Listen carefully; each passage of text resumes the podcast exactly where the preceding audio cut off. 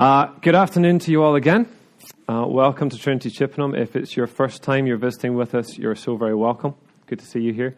Uh, my name's David. I'm one of the, the startup team here in Trinity Chippenham. You join us perhaps at a quite exciting time of the church's life, uh, quite challenging time as well, where we move from a startup team to a nominated, uh, chosen uh, pastoral team, essentially. That's what we're in the process of teaching on and where we're moving to.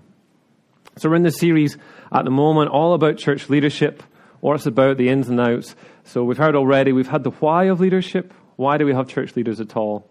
And we've had the what of church leaders. What should church leaders be doing day in, week out, etc.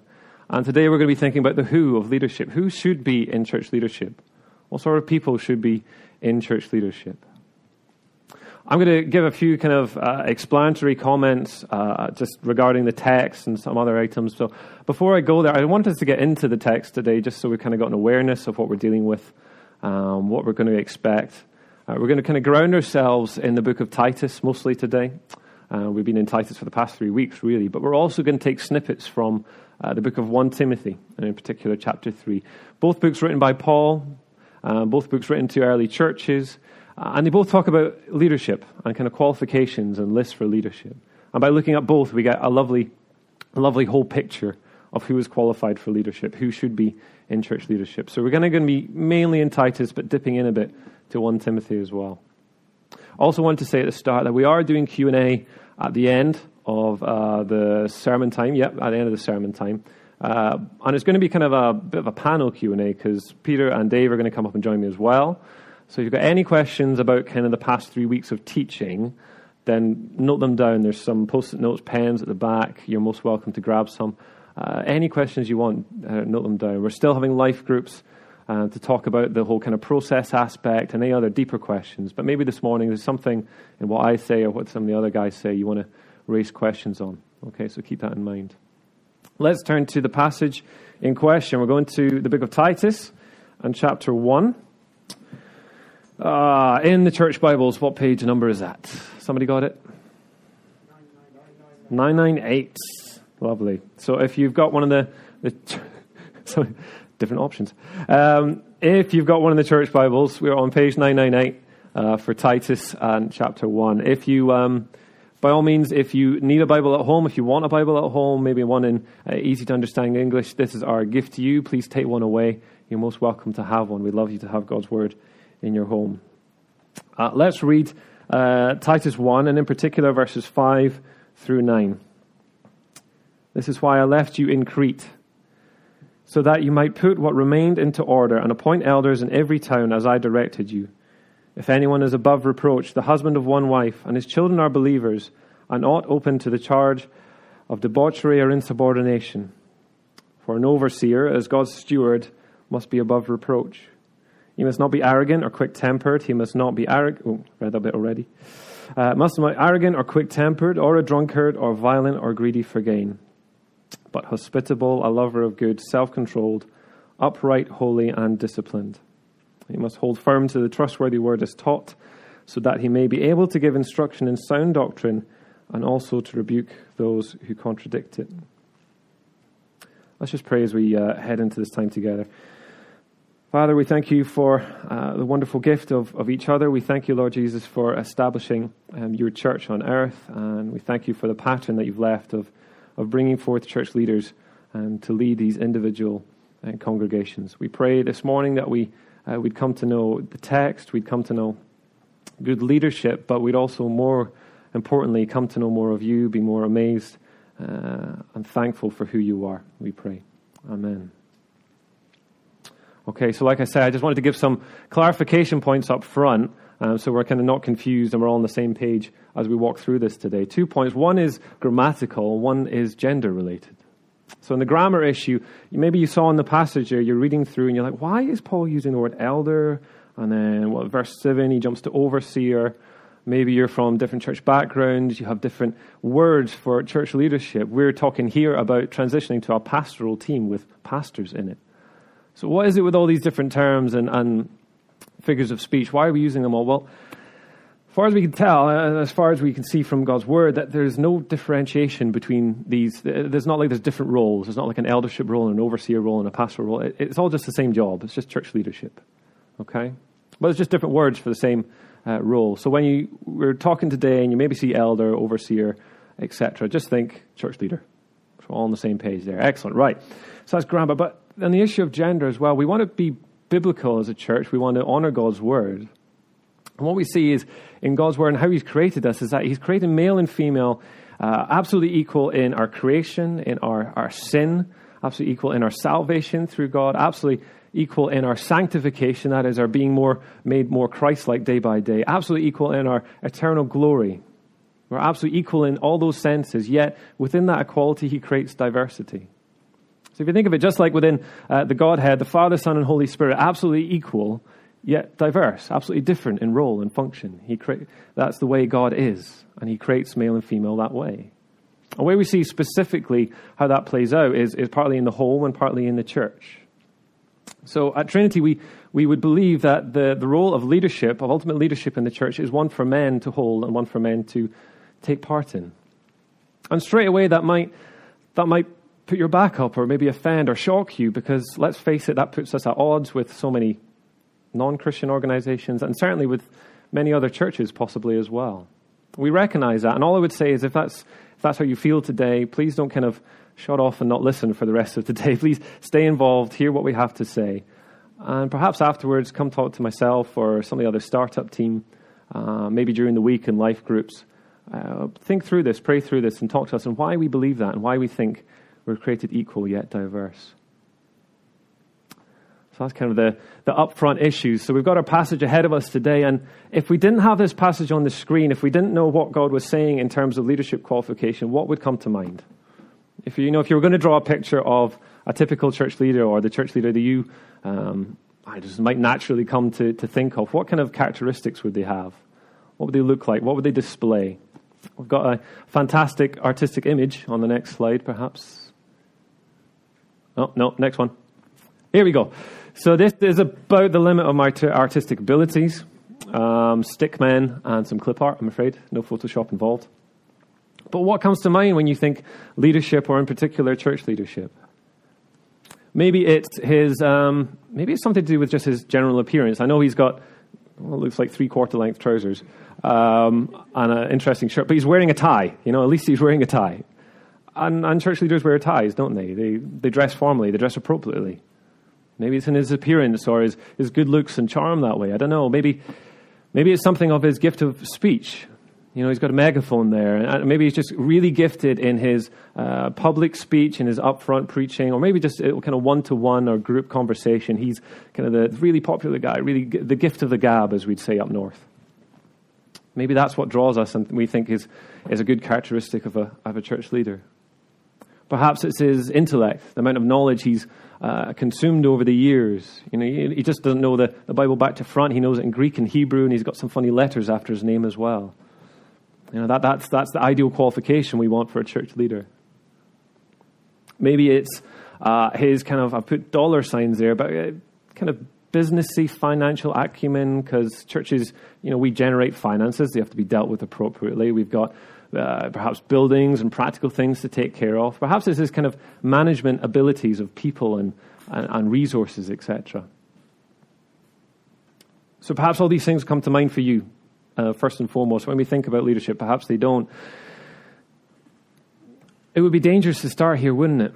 It would be dangerous to start here and not look at what God's word says instead. I just want to say on all these things, these aren't necessarily bad. You know, we, we need people who are gifted in some, at least some of these ways. Your dress sense doesn't really matter too much. But we, we, this is so valuable for people who can communicate well and have great knowledge and can, can manage people and resources. So they're not necessarily bad. But where does where does God start and where does God's word start? And that's where we get to our passage today in Titus. We can kind of break it down uh, this way. We, we want to combine desire with qualification. So if you skip on to the next, next slide. Oh, next one again. So we've got desire and we've got some qualifications. Where do we get our, our, issue of desire from? This is where we, we jump into 1 Timothy 3. 1 Timothy 3 starts with the phrase, The saying is trustworthy. If anyone aspires to the office of overseer, that is, church leader, he desires a noble task. Anyone aspires to the office of overseer, he desires a noble task. It's a funny one, that, isn't it? You know, a noble task. I, I don't generally use the phrase a noble task day by day. It's not kind of uh, a phrase that pops up into our mind, but what, what is he talking about? Why is Paul bringing this up that he desires a noble task? Well, partly because who on earth would want to be a church leader? I mean, seriously, it's, it's, it's not the easiest job in the world. You go ask any church leader who's been uh, in the job for job in the role for any amount of time, and they will tell you that it's got its tough points.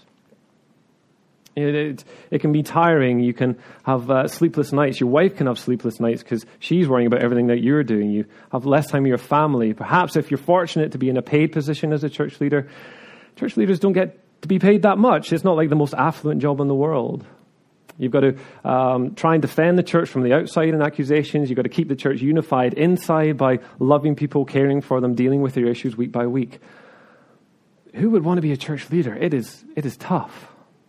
It's an absolute privilege as well. It's, it's amazing privilege to serve God in this way, but, but let's not recognize it. It's, it's easy. So I think when Paul says it's a noble task, it is. It's a noble task for someone to have a desire placed in the heart to serve God's people. Ultimately, anyone in leadership is just an under shepherd of Jesus, the great shepherd. So we have our desire. And what is that desire? It was kind of what we said last week. It's a desire to feed, lead, care, protect, and equip God's people. But we all know desire isn't everything, is it? I have always, always, always desired to play the guitar solo from Sweet Child of Mine by Guns N' Roses. Up top three guitar solos of all time, definitely. And I have a great desire. I've desired to do that since about 12, 14 when I started listening to it. But my qualifications as a guitarist just don't match up. They just don't. I've not practiced enough. I'm, not mature enough on my guitar. My fingers cannot move as fast as Slash. Therefore, I cannot play that guitar solo. So we know desire is, is, is a great thing, but they aren't, it isn't complete without qualifications. Just one thing on desire. How, how would we even know if someone has a desire? To lead and serve. Ultimately, that's within that man's heart. That's within their heart, and that's something that only they can really share. But maybe one slight inkling we might have is maybe where we, we see them already fulfilling this role of feeding, leading, caring, protecting, and equipping elsewhere in the church and elsewhere in their family. You know, they, they've got a desire to do this already, therefore, they're going to find avenues to do it whether they're officially up the front or in another position. They're, they're just the sort of people, they're just sort of the men who desire to feed, lead, care, equip, and protect. So maybe that's how we might uh, perceive it. But ultimately, desire is nothing, as Paul goes on to say, without qualification. So, what are the qualifications? Summarized by the five R's, and we've got our first three up here, and then we'll go on to the next couple. Our five R's above reproach. We get this from uh, Titus 1 and, and uh, let me see, in verse 6, if you've got it in front of you. It says, If anyone is above reproach, etc., the husband of one wife. Again, in verse 7, for an overseer as God's steward must be above reproach. What does it mean to be above reproach? It's a funny term, and then this is kind of our, our overarching um, qualification. It encompasses all the rest. The rest kind of really describe what above reproach is about. But Maybe think of it in this way it's, it's being Mr. Teflon. You know what Teflon is? It's the stuff you put on your non-stick pans. So when you're trying to cook some chops and all the rest, it doesn't stick to the pan, but mine always do. And then you spend ages scraping it, and you scrape the Teflon off because you use something metallic, etc., etc. That, that's Teflon. It's the stuff that means nothing sticks. So a, a, man who is qualified to be above reproach is, is someone who nothing sticks on him. So if allegations come from the outside, they just don't stick. His, qualification, his character is known to be just not that. The qualification, the the uh, statement from outside just can't hold up. If there's disagreement within the church that that oh he's he's like this and he's like so and so he's Mr. Teflon, it just won't stick to him. No, no, he's he's a mature, healthy Christian man. And it's not only about um, having this kind of Teflon ability to, to uh, I guess, deal with any accusations. It's also about having credibility within the church. Having credibility so that he, he's actually credible to speak into others' lives. It would be no use if, if a man was to be in leadership and yet you say, ah, but there's a gaping hole in your characteristic here. There's a gaping hole in who you are as a person. You, you, you're not credible to actually speak into my life. So we need him to be above reproach, above all else. And Paul gives us some examples of what that above reproachness looks like, above what that, that character qualification looks like. And we, we dive in at this point into what feels like a, quite a long list, to be honest. It's listy, it's list language, it's this and this and this and the next. I just wanted to say right up front that whilst it might sound like a list, and the easy thing to do is, is kind of think, wow, man, these guys are so naturally talented and able, and wow, godly and profound. And instead, I think Paul's pointing us to, to what is just biblical godly maturity. And that only comes about by, by God working in these men's hearts. So it's not so much about how incredible these men are, but rather how incredible the God is that stands behind them and loves them and cares for them and matures them. So we're not to get caught up so much with uh, how amazing the men are, but how amazing the God is who matures them and who equips them. So, family relations. Let's read verse ooh, 6. That's where we left off. If anyone is above reproach, uh, the husband of one wife, and his children are believers and not open to the charge of debauchery or insubordination. Why does Paul go straight to the household? Why does Paul go straight to the family? Maybe it's because, think of it this way if, if I asked if I could live as a fly on the wall in your household for 24 hours, or maybe a whole week, how would you feel about that? A bit invasive for a start, but it could be awkward, couldn't it? Because it's in the home, it's in the family uh, relationship, it's within the four walls that, that we, we maybe have and enjoy that, that our kind of guard comes down and the masks come off. And we are who we really are. And Paul says, no, look, in, look into that, to that relationship, look into that home environment, because there you're going to see the real character of the man. There you're going to see the real way that God has shaped and changed his life. So, what is he saying in particular? That he is to be the husband of one wife. That is literally another way of looking at it, that he is a, one woman man. He's, you know, emotionally, physically, sexually, relationally. Everything about him is about the one woman to whom he is uh, potentially married to. He's fully engaged with her. There's no one else on the scene. And within that marriage relationship, he's already feeding, leading, caring, equipping, and protecting. He's that one woman sort of man. I don't think this explicitly says he has to be married. I think Paul's guiding us towards men who have healthy relationships with their very closest of friends and relations. So if a man wasn't to be married, then what are we to look at? We're to look at, well, who are his closest friends and family, and how does he relate into them? When, the, when his guard is down, when he's at home relaxing, does he still feed, lead, care, protect, and equip? How does he behave? How is his, what's the character of his life? Paul goes on. Uh, he says, and his children are believers and not open to the charge of debauchery or insubordination. I mean, this is a tricky one. His children are believers. Ah, crumbs. I mean, it says in the footnotes, it, it can also be uh, his children can be faithful. It doesn't say here, it's in the commentaries. But that his children can be faithful.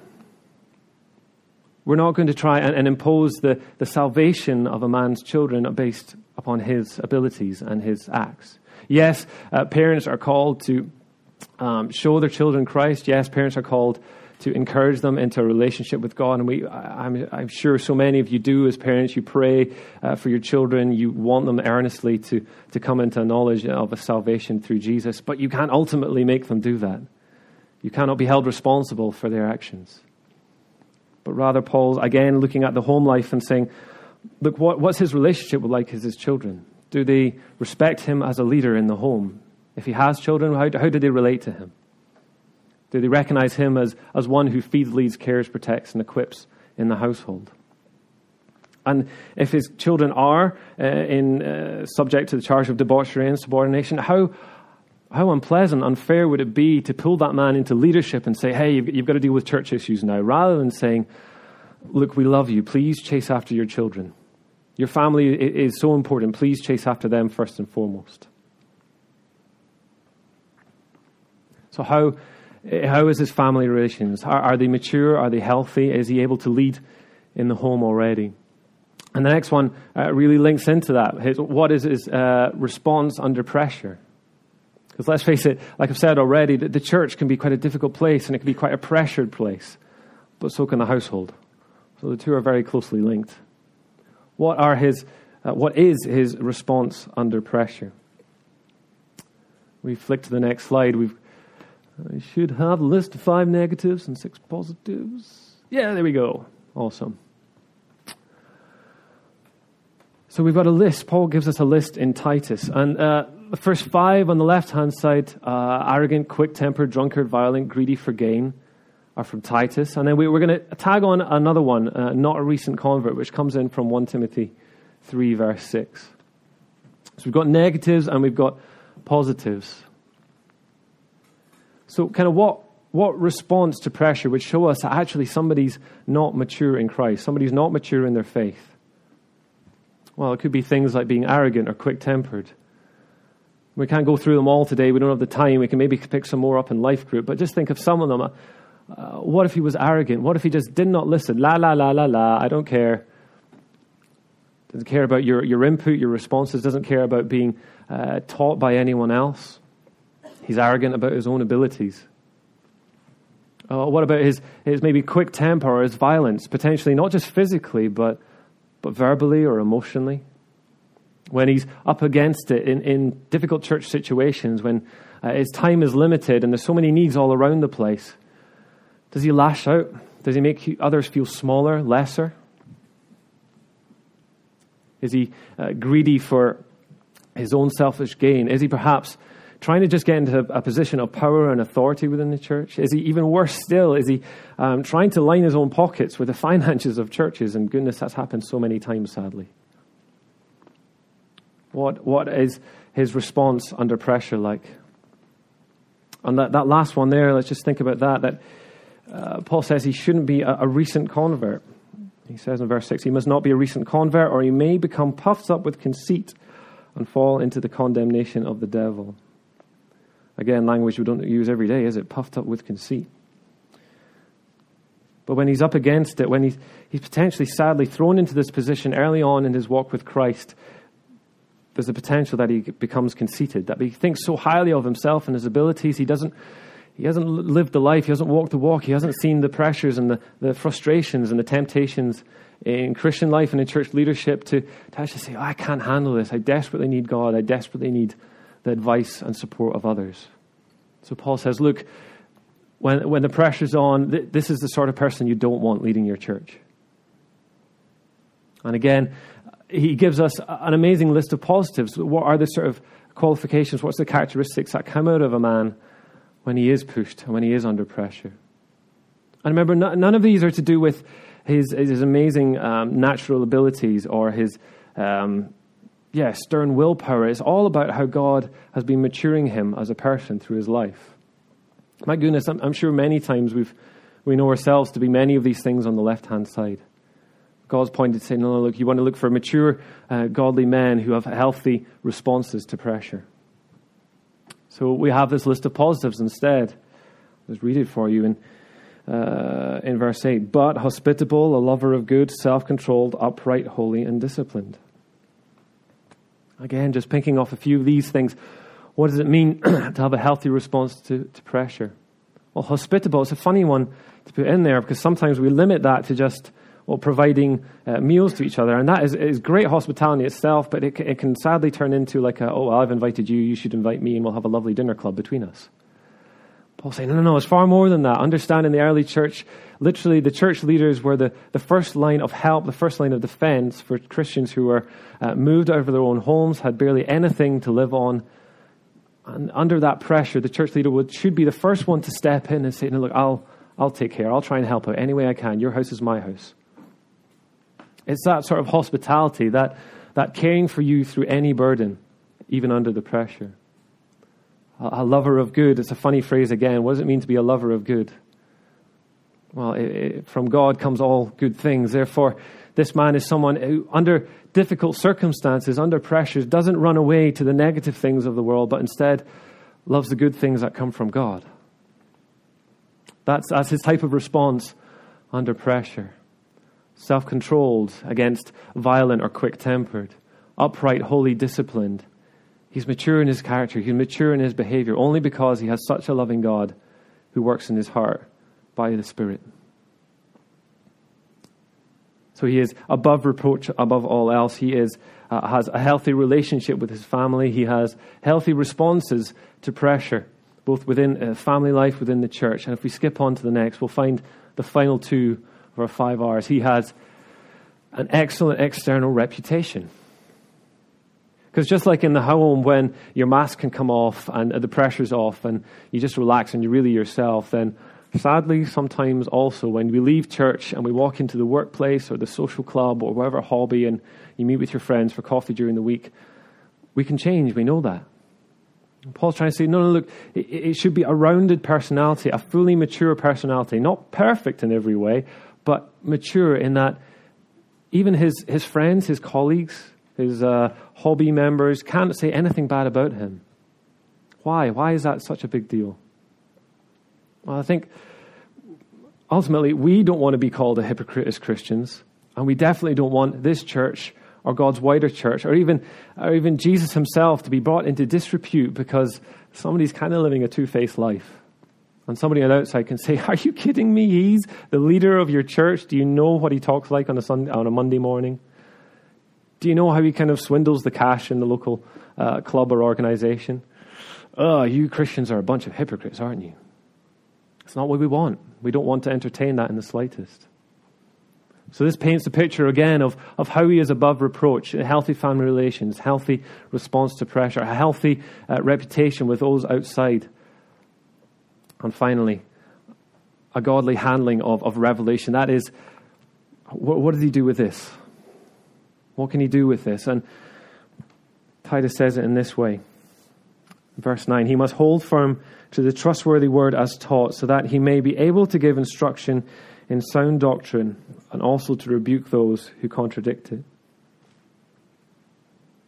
We heard in week one when Dave Searay was preaching that that is the, the, essential why of why we need leadership. We need people who hold firm to the uh, trustworthy word so that I'm able to give instruction and also rebuke those who contradict it. That's, that's essentially why we need leadership. So, so Paul says, well, what can he do with this? And he doesn't say straight away that he has to be able to preach from the front. He doesn't say he has to be amazingly eloquent at standing up in front of a big group of people and providing a sermon week by week. No, he just has to hold firm to this trustworthy taught. That is the entirety of God's word, summed up as we heard the other week in, in chapter 3 about that. We are saved by faith and faith alone. No other element, no other twist to the gospel, no other additives coming in but that he sees the whole of God's word and he says, Yeah, yeah, that's the truth of the gospel. And he's able to, to not only know that, but to offer it to others. So whether that's one on one, whether that's in other groups, whether that's in so many different ways, he, is, he holds firm to this word and that he's able to give instruction to others with it. And if the time comes and if, if, if it's necessary, that he will also be able to stand up to those who rebuke it and contradict it. So there's our, our five R's. There's our kind of rounded uh, individual, someone who has both desire, difficult to see, like we say, but then what can we look at? What can we see from, from the outside? Can we see someone who is ultimately above reproach, and, and that's described by having healthy family relations, a, a positive response to pressure, a healthy reputation with those outside, and a good handling of God's word in Revelation? That, that's kind of the package. That's the picture we're called to look for. Mature, healthy Christian men. And once again, we say that it's not because they're so naturally gifted or talented, but only because God is so good to work in their lives and to bring them to maturity through the work of His Holy Spirit. So we've got our list, we've got our, our view of, of who we should be looking out for, but, but I wonder is, is there more to this list than just looking to church leaders and ticking off the boxes. Because if Paul's actually saying that, that yes, this is particular to church leaders, this is what we need to be looking out for, and absolutely that's what we're going to be praying through as a church in the weeks to come, but, but really he's just giving us an image of what healthy Christian living looks like. And if he's giving an image of, of healthy Christian living, you know, we can uh, deal with the issues of being a husband or a parent, etc. That's perhaps not applicable to all of us. But the reality is, if he's dealing with the image of, of healthy Christian maturity, then this applies to all of us. That's the, that's the humbling reality and the scary reality. Because it's easy to disengage and say, oh, excellent, now I need to know what to look for in leadership. But, but ultimately, they're you know, second tier Christians. They're, they're up there somewhere, and I'm just a little Joe Schmo down here Christian. Uh, they're, they're sort of super talented or super godly somehow. Paul says, no, no, this is just the maturity. This is the, the Christ likeness that we're all called into. And at that point, this becomes slightly scary and maybe slightly even offensive because it's exposing. I felt exposed in the past few weeks reading it. Goodness, man, how many times do I this? And oh, God, I'm not like this at all. And uh, I struggle. And uh, God, help me. I, and maybe you feel the same. That it's exposing. We realize that we're not all we cracked up to be. We, we realize that even though the years of our, our Christian living, that we're still, we're still on that path to being mature. We're still on that path to be wholly rounded individuals.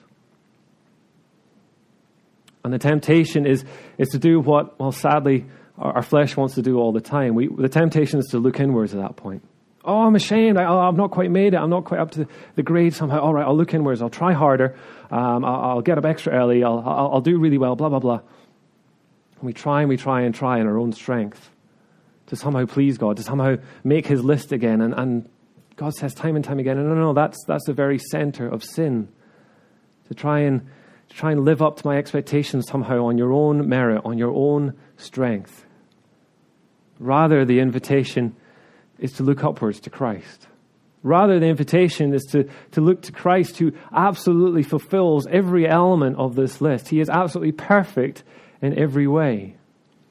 I mean, just think of his of just his above reproach relation and, and his reputation with those outside. That uh, in his years of ministry, even when uh, he, they brought him to trial, they had to bring in false witnesses because they couldn't find people to actually talk against him. And even when, when those false witnesses were there in Jesus' trial, they couldn't hold together. The, the testimony wasn't like concrete, it wasn't true.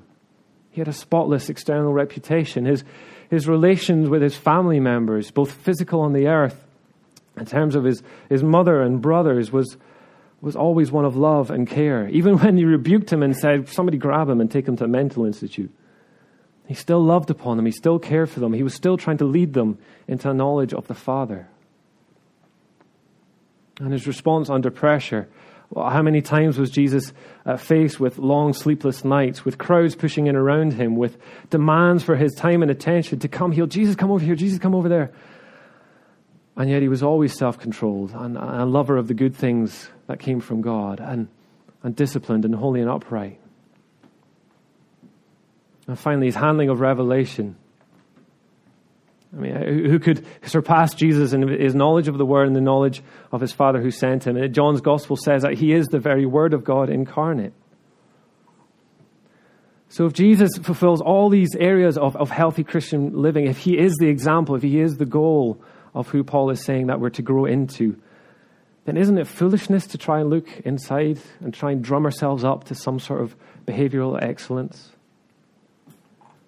Instead, the invitation is to look heavenward and to just bare our souls and say, Oh God, I, I recognize that this, this list you've given, it's tough because it's talking about full maturity and I don't feel like I'm there yet.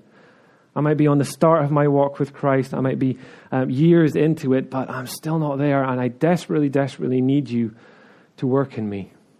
I don't want to try this, do this on my own. I'm not going to try and uh, strum up some more strength because that's failed time and time again. But instead, I'm going to come helplessly, needless, uh, in my great need before you. I say, Jesus, please work through me, in me, by your Spirit to mature me into the character of person you want me to be, to be more Christ like We've, we've seen our, our image of, of godly leadership. We've seen it kind of quite explicitly in, in the letters to, to Timothy and to Titus. We, we've kind of got our list of, of qualifications to look for and, and to maybe see those who desire to lead in this way. So, first and foremost, our invitation is in these next coming weeks as a church, as we think through, as we pray through God, who are you directing me to? Who is displaying these qualifications? Who is showing me that, that actually they're mature in you, that they're a well rounded individual who has walked the walk and, and they love you and they enjoy you, and you have worked in their life to turn them into this sort of man. The invitation is to, to pray through that and, and to dwell with God and, and try and understand who in this community is, is going to fulfill that role. But the greater invitation, the, the ultimate invitation to each and every one of us, day in, day out, week by year on year, is to lay our lives before God and say, Ah, we are hopeless without you. We cannot be anything excellent. We cannot be this sort of loving, caring, um, healthy, mature person in Christ without you. We're not going to try on our own. We're going to look to you day by day. And that's the invitation I want to leave us with.